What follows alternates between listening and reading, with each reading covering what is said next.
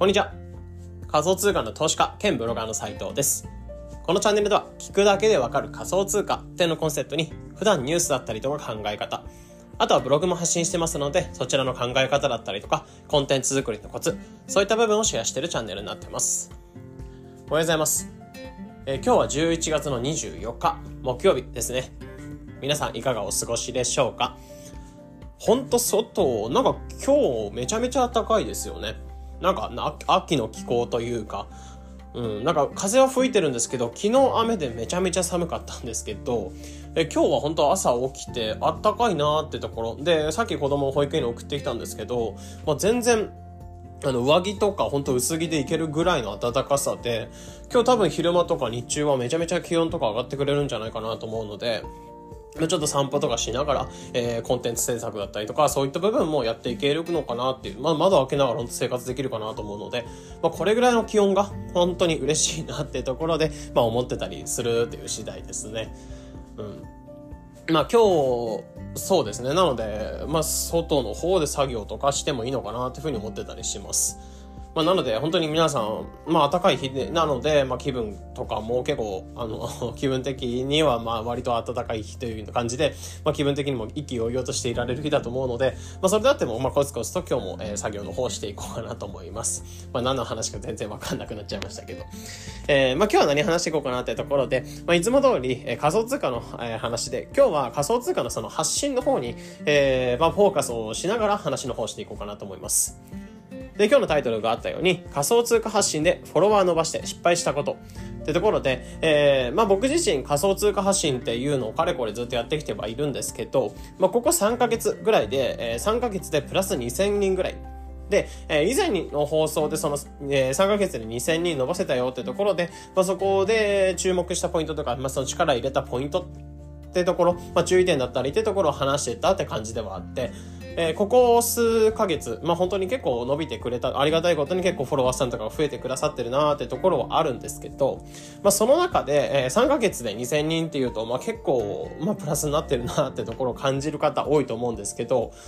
えー、そうであっても、まあ、その中でも、まあ、最近、まあ、改めて感じたんですけど、まあ、フォロワーさん増えてくださってめちゃめちゃ嬉しいですし、えー、ツイートの反応とか未だにいただくってこともあるので嬉しいんですけど、まあ、その中で、まあ、結構失敗したこともあったなっていうふうに、まあ、最近改めて思ったことがあるので、えー、その部分を今回シェアの方していきます。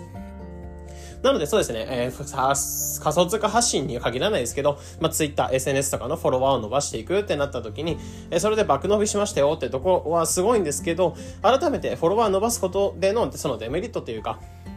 ってところを知っておいた上で、えー、そこの失敗だったりとか、そういったものを防いでいただくっていう上で、まあ、今回に関しては話していこうかな。まあ、その防いでいただくためのその防衛策、防衛知識みたいなところで、まあ、一つ、えー、参考にしていただければなっていうところですね。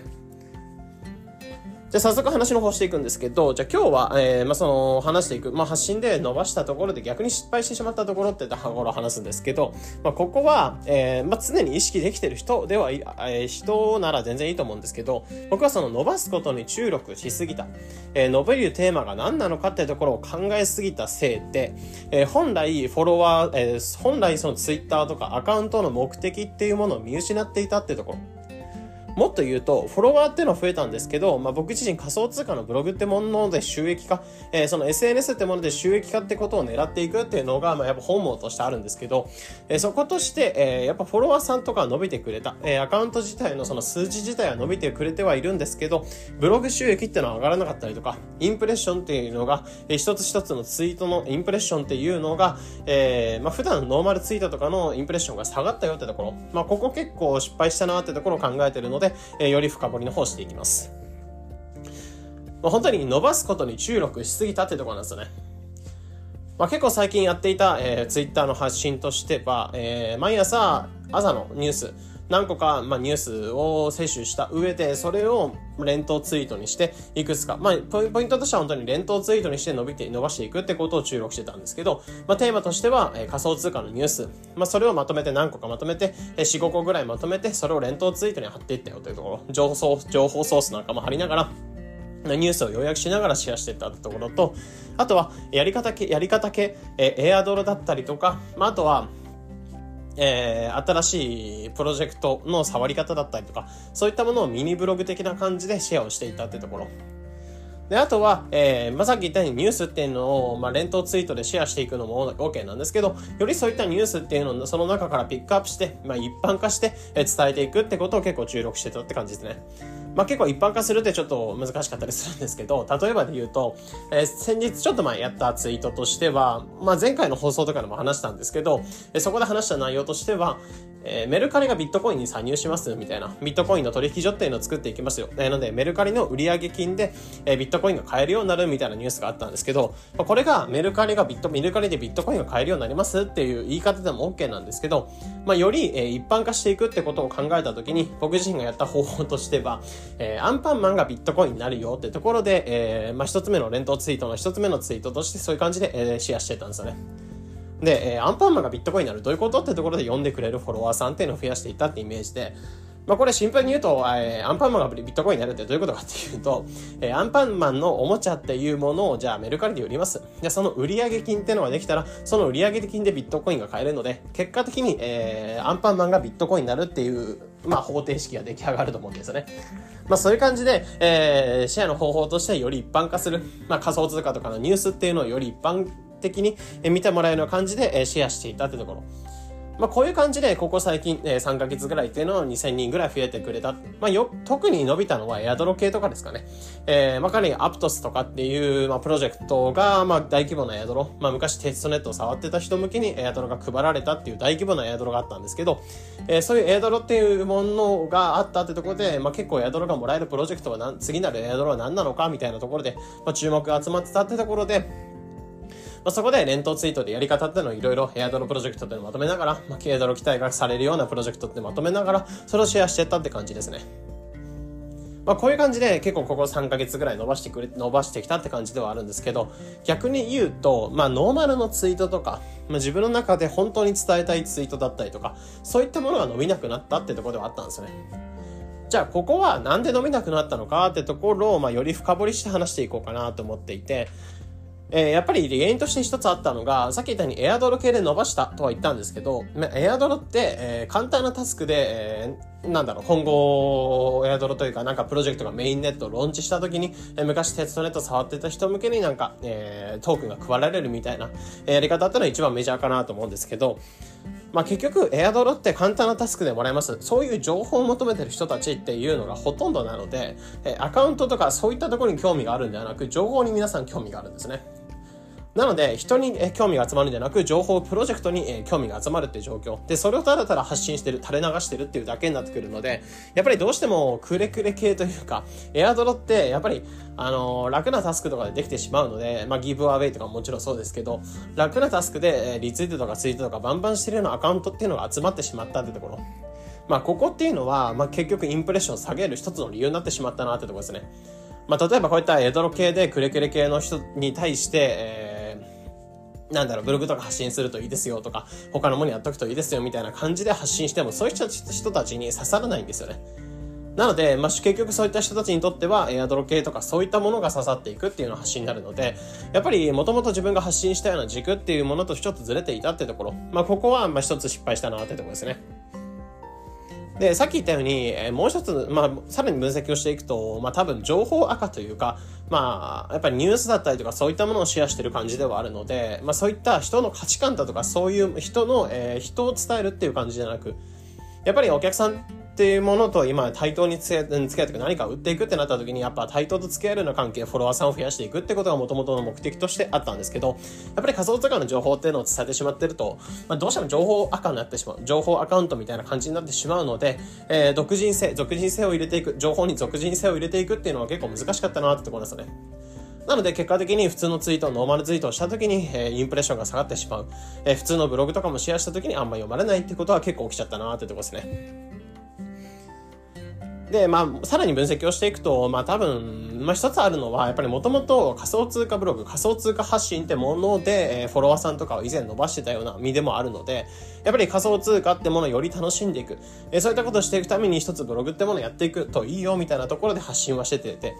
で、そういった人が、やっぱり、えー、仮想通貨の情報とかをシェアしていくようになって伸ばしていくようになると、やっぱりもともとブロガーさんとかでフォローしてくださってた方っていうのが、情報全然ないじゃんみたいなところで、まあ軸変わっちゃってるなってところで、まあ離れていくフォロワーさんが多かったりとか、まあ反応いただけないようなフォロワーさんが多かったりとか、えー、そういったところでブロガーさんにうまく絡めなかったというか、まあうまくブロガーさんに対して、えー、提供できるような情報がなかったってところ、こういったところでやっぱり自分に対して興味というか、興味関心というか、そこら辺を向けてもらえる人たちっていうのは少なくなっちゃったなってところを感じていたので、えー、一時期ノーマルツイートっていうのはすごい伸びてたりとか、ブロガーさんの向けのツイートが伸びてたりしたんですけど、まあ、同じような内容っていうのを伝えても当時の、え、内容よりも全然インプレッションが下がってしまったってところはあるので、えー、フォロワーさんに対してやっぱどうしてもインプレッションが下がってしまった。結果的に、え、ブログの収益だったりとか、そういったものにもつながりづらくなってしまった。